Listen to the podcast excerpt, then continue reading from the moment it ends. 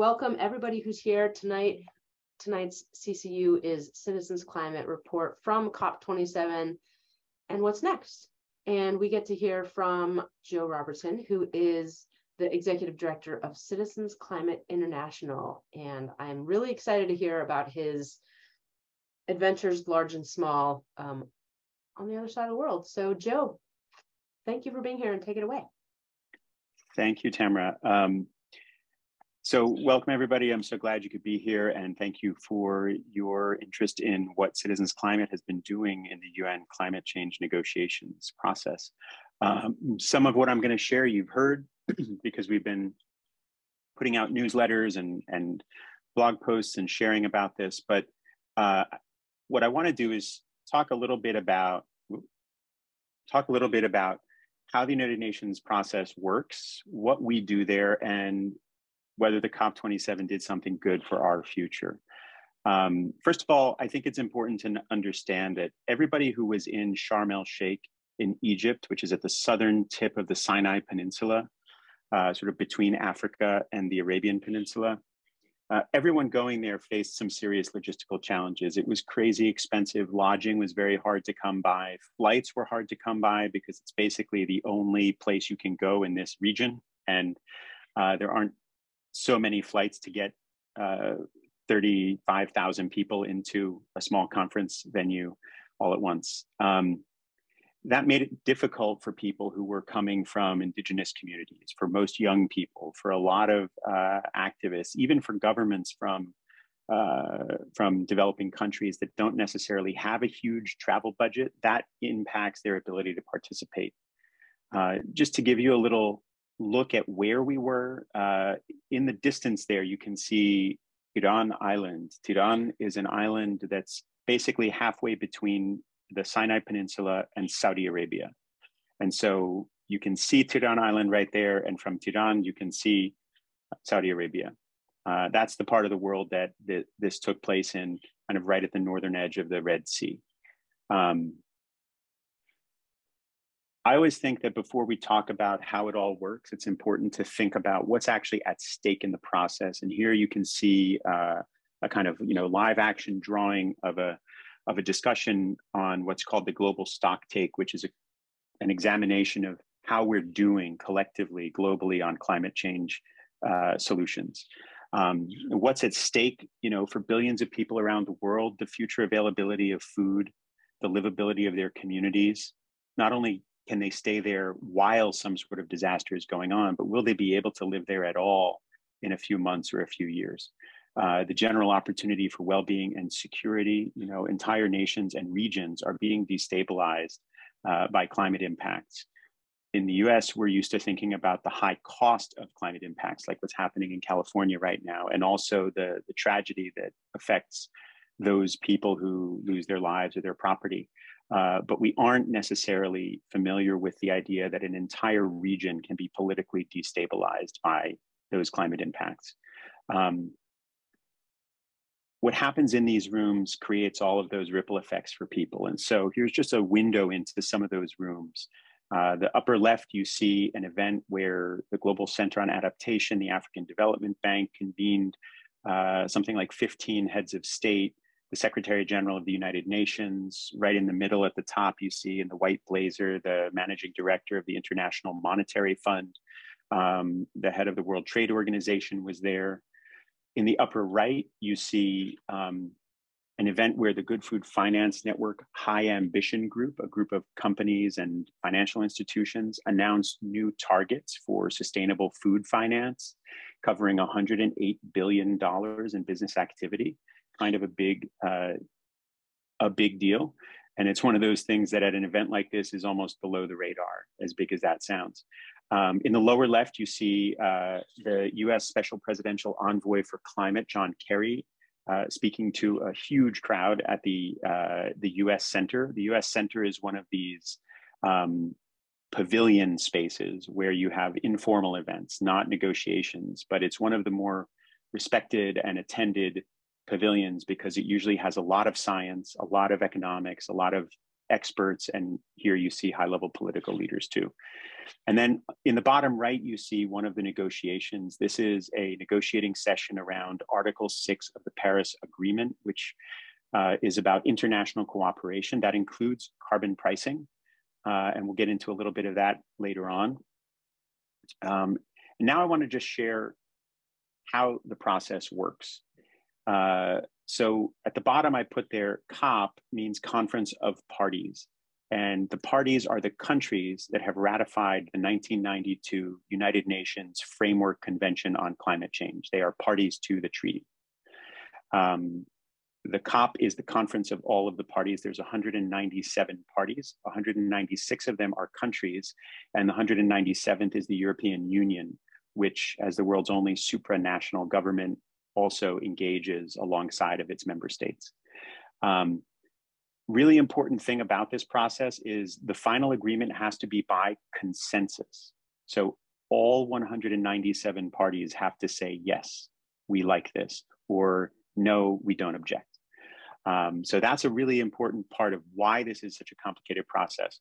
Another reason it's complicated is because it's not actually one COP, it's five COPs. The annual climate negotiations, the ones that happen this year in Egypt, you know, uh, last year in Glasgow, uh, in 2019 in Spain, that conference is actually five separate agendas where the 197 parties are meeting and making consensus deci- decisions about a long and detailed agenda.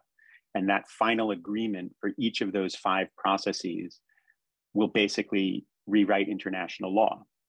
Uh, and so it's complicated. And there's a lot of fighting that goes on right till the end. Um, and it usually goes over time as it did this year. Um, now, who participates in the process? The parties, the countries. Observers, that's people like us, civil society advocates, experts, scientists, we're all observers. Um, United Nations agencies and other intergovernmental agencies, and the press. And uh, the different category determines how much access you have to each thing. The parties can be in any room in the entire negotiating space, uh, except a room that is only a smaller group of parties, like a regional bloc or, uh, you know, a group that negotiates together but might be not regional but, but global, uh, like the least developed countries group, for instance. Um, the UN agencies can be in any room except a room that certain parties have requested be only among parties. And then observers have more limitation. There are rooms we can't be in, uh, but we usually have access to knowledge about what's happening there. We can read the documents, and it's a good it's a it's a good thing when you're part of an organization that says we're about relationships because those relationships allow you to talk to the people who are there and learn from them and vice versa they ask you for your insights and that's something we spend time doing in our, our team. The press have the least access. And I, I emphasize that because um, I think a lot of people believe that when they read a, a, press article about the COP, they're getting the whole story. And the, there are good reasons why they don't have more access. But one of the side effects is that even really excellent journalists can't see the whole picture. Um, in order to write a comprehensive story about just one day, you'd have to be in 20 different rooms simultaneously for several hours that day. It's just not feasible. Um, so you're only ever going to get part of the story through the press. Uh, and that's just because it's a big world and it's a complex issue. So let's talk a little bit about what our delegation did, the Citizens Climate Delegation. And that's Citizens Climate Education, Citizens Climate International, Citizens Climate Lobby, our volunteers. Um, we had 22 people on the ground that were either using our badges as observers or coordinating directly with us, some who were members of party delegations. They were technically in a negotiating position. We had 14 additional close collaborators that were sort of working like part of our team. Um, and then we had 10 more team members who were providing remote support. So we had 46 total team members on site and remote. Uh, and that's, that's really helpful for us being able to process information and share insights with people so that they value what we're seeing and what we're doing, and we can be part of a constructive process. Uh, our team personally joined events and meetings involving more than 30 government ministers and heads of state. engaged effectively with negotiators and UN leaders, contributed substantively to the planning and content of meetings involving another 40 ministers, mayors, and senior diplomats, uh, and covered issues including decarbonization, climate adaptation, funding to address and overcome climate related loss and damage, food systems, human health, civic engagement, and the transformation of finance.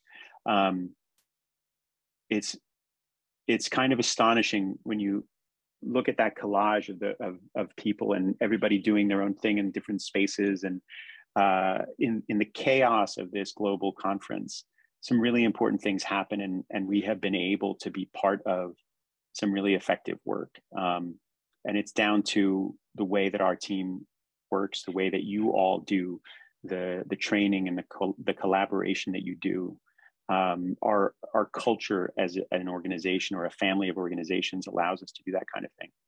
Um, I just want to, if if you can see at the top sort of center, there's a picture where you see a number of youth climate advocates from Africa. Uh, David Michael Terungwa is there. You might recognize him.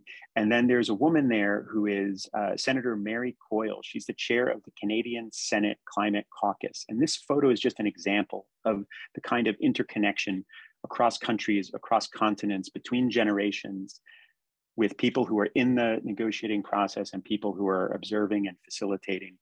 Um, that kind of connection of people to try to expand the opportunity for good working relationships, uh, carrying something forward from these processes. That's one of the things we do in the midst of all of the, the work is to try to make those connections. Um, now, another thing that our team did, and this is kind of amazing as well, and I, I have to give credit to uh, Isatis and Solemi uh, and Monica, who were the three people who mainly were leading this.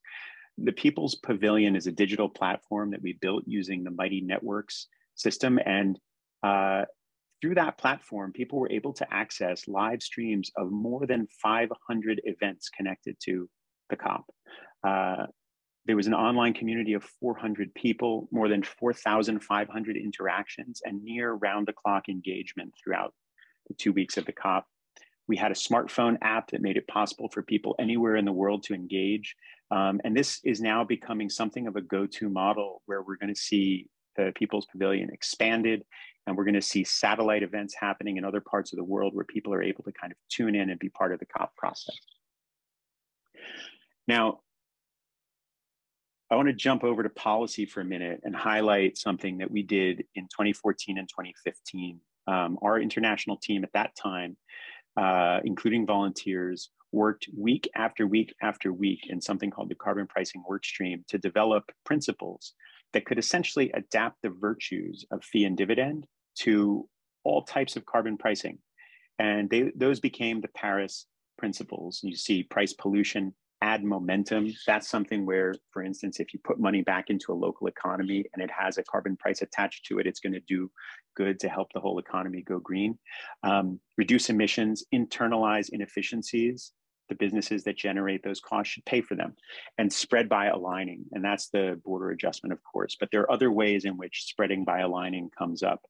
Um, you know, Article 6 of the Paris Agreement was carefully crafted to allow for carbon pricing, even though that word never, those words never appear.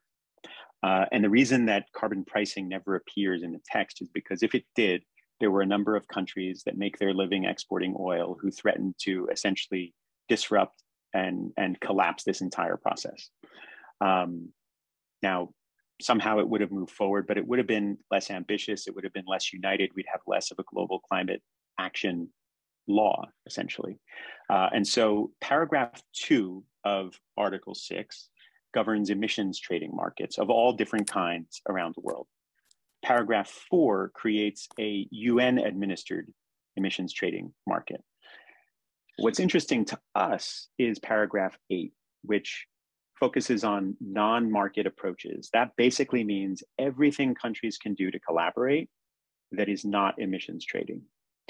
Um, I'm just going to briefly talk about some of the things that fall into that. I'll run through it quickly and then move on, but but you can dig deeper into this non-market approaches space. It's where the policies that we tend to, to like fit. Um, standards and regulations uh, in finance and other fields uh, requiring decarbonization or disclosure, climate income policies via dividend, border adjustments related to carbon emissions and other policies, floor price measures. That's where countries come together to say, let's agree that there should be a minimum price. And according to the International Monetary Fund, that minimum price could fluctuate. Poor countries or lower emitting countries might have a lower price because they have less work to do to decarbonize. Uh, but floor price measures fit there. Accounting and avoidance. So, can you show that a particular action actually avoided real world emissions, or is it just a claim? Can you verify that?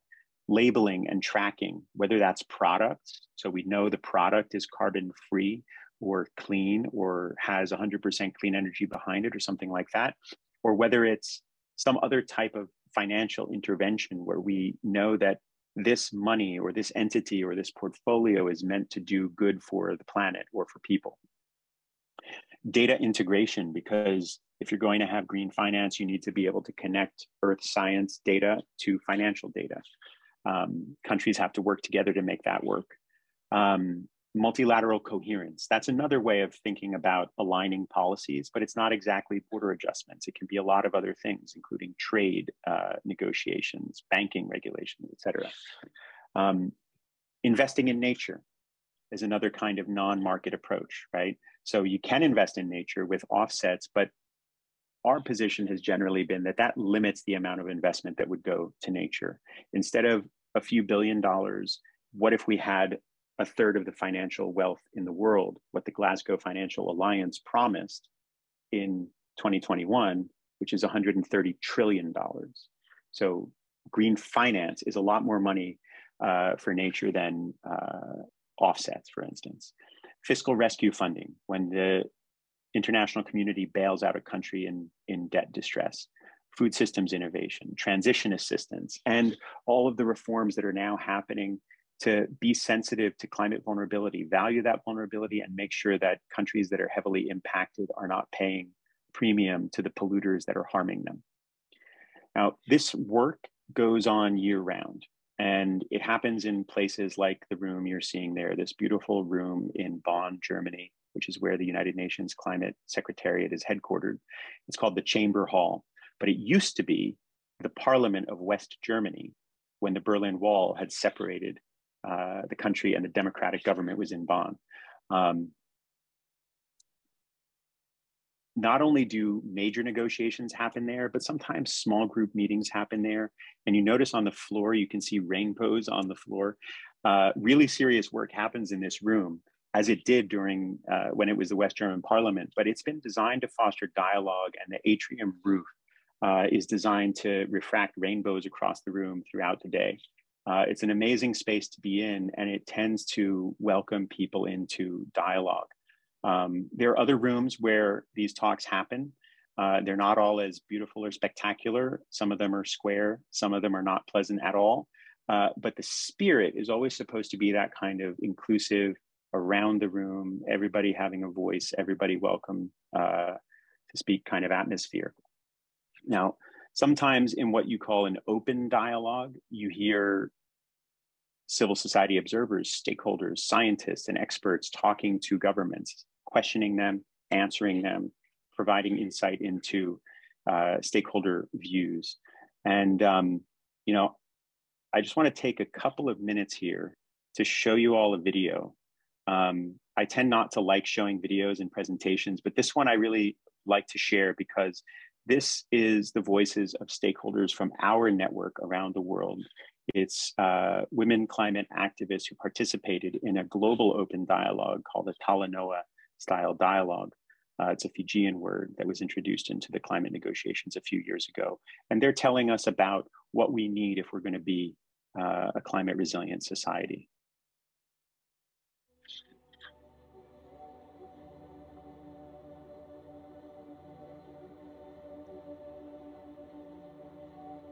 Look at climate change. It's affected us. It's affected me and you. It's affected the people around us. It's affected how we live. We need climate emergency. The women are being affected by climate change differently. A woman will wake up early in the morning to walk for a long distance just to get water. waxaa kaloo batay barakacyo iyo colaad beelaha iyagoo ku dagaalamaya daaqa iyo biyaha cimilada waxaa kaloo uu saameeyey ganacsiga dumarka siiba suuqa xoolaha khudaarta iyo maadaama dumar badan ay ka ganacsadaan This is not a story of the past, it is still happening. With record droughts and extreme heat being reported all around the world this very year. You might have seen headlines on droughts and floods in India, Pakistan, and many other countries, though these are particularly notable due to their rather large populations and already scorching heat. We are at a point where if we don't take immediate actions to limit the greenhouse gas emissions, we're going to find ourselves in a very catastrophic situation. Climate change in Ghana has been manifested greatly through our rainfall patterns that's causing flood and droughts. Nuestros recursos pesqueros están disminuyendo, los hábitats están siendo destruidos y las concentraciones de CO2 están aumentando. Climate emergency is real and it is here. Previously, we used to have two rainy seasons, but now we only have one rainy season. When the rains come, they come with disaster. And all this is because of our human actions, what we have done, our unsustainable utilization of the natural resources. And so, what do we have to do?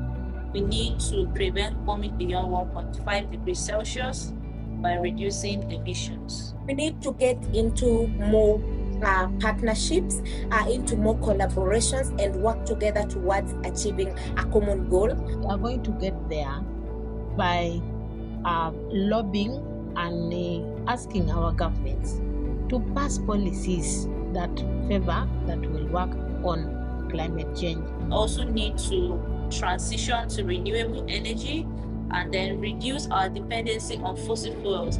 We need to conserve and restore our natural spaces on land and in water. Se necesitan medidas fuertes contra las emisiones de carbono para salvar el océano. Jag hoppas att hela Sverige ska finna motivationen att faktiskt ändra sin livsstil för att hjälpa till att bromsa klimatförändringarna. Och jag hoppas att vi ska göra det med glädje, tillsammans. We also have to get everybody on board. We realize that climate change cannot be done by one person. It is not going to simply go away, and billions will be or have already been affected. That includes both you and me. Thank you.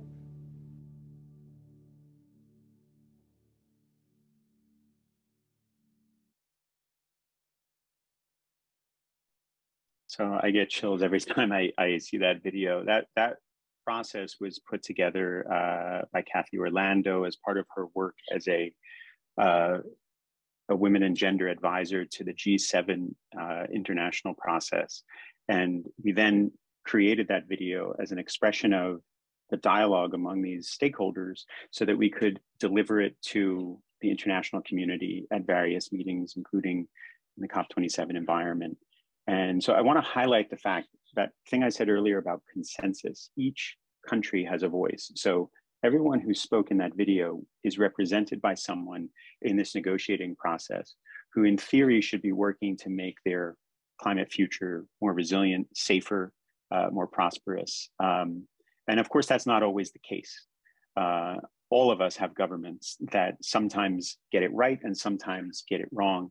Uh, and collectively, it's hard for those governments to always get it right. So um, the fact that observers can help the negotiators get it more right more often is is really important. And we take seriously at Citizens Climate that in some ways we're working to represent the voices of people from our network, uh, including all of you.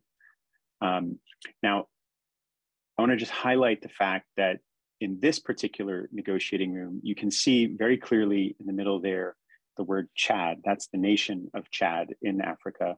Um, that's the nameplate for that country. And that negotiator will raise that flag or turn it on its end to request the floor. And the facilitator of that particular negotiation will then call on each of the of the negotiators who have raised their flag. Uh, you can see here uh, instructions are actually put on the screen for the negotiators because sometimes they're really new to the process. They may never have been to a climate negotiation before. They may never have negotiated this subject matter before. Uh, and yet they are working on something of this global existential uh, consequence. Um, and so it's important that we find ways to develop relationships where the people we're talking to trust that we're telling them something that's real and valuable and not just self-interested or uh, sort of pushing a point of view. Um, now, we had a huge breakthrough this year in that part of our work. Uh, we worked with the prestigious Fletcher School of Law and Diplomacy at Tufts University uh, to provide structured deep dive training to, to civil society advocates, negotiators, scholars, and students aspiring to be part of this kind of work someday. Um, the roster of instructors in those workshops uh, included former senior US and UK diplomats, a leading negotiator from Bangladesh who has represented more than 100 countries in the negotiating process, the former environment minister of Chile, the former president of Costa Rica. Uh, there were also climate finance experts, uh, scientists, uh, experts in mutual gains negotiating strategy, um, and some of our own team. And uh, after these, the two rounds we did, once before the mid-year meetings in June and once before the COP in November, um, we're now on track to expand this work in 2023 to an initiative that will do those trainings, have some in-person components, and also help to expand the actual teams of people in the process. So we're working to make not just make democracy work as it should, we're working to make diplomacy work as it should, if we can, from the perspective of conscientious stakeholders.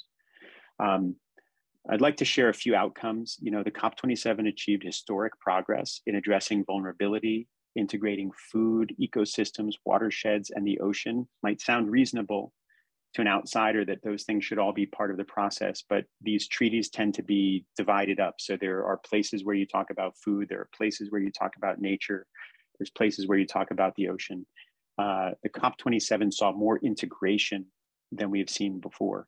And cooperative climate transformation, including those Article 6.8 non market approaches, got uh, a big boost. We had the first consensus agreement, all 197 parties agreeing to create a fund to respond to, reduce, and overcome climate related loss and damage. That's really important. Um, and, you know, it's one of those things that as part of the CCI team, we're all happy to hear from uh, CCL volunteers who want to know more about that. Why is it important? Why is it not just a morally good thing, but also practically speaking, it makes uh, the most sense of any option to make sure we do that. Um, and then you know, there was also a transitional committee established for the creation of that fund. And what's so important about this transitional committee is they're not just, there wasn't just a decision to establish a fund to address loss and damage so that the most vulnerable, most impacted countries have some relief. Um, there's a transitional committee that will identify funding streams through existing institutions this year, starting in March, so that there can be delivery of resources to people in need even before the fund is established.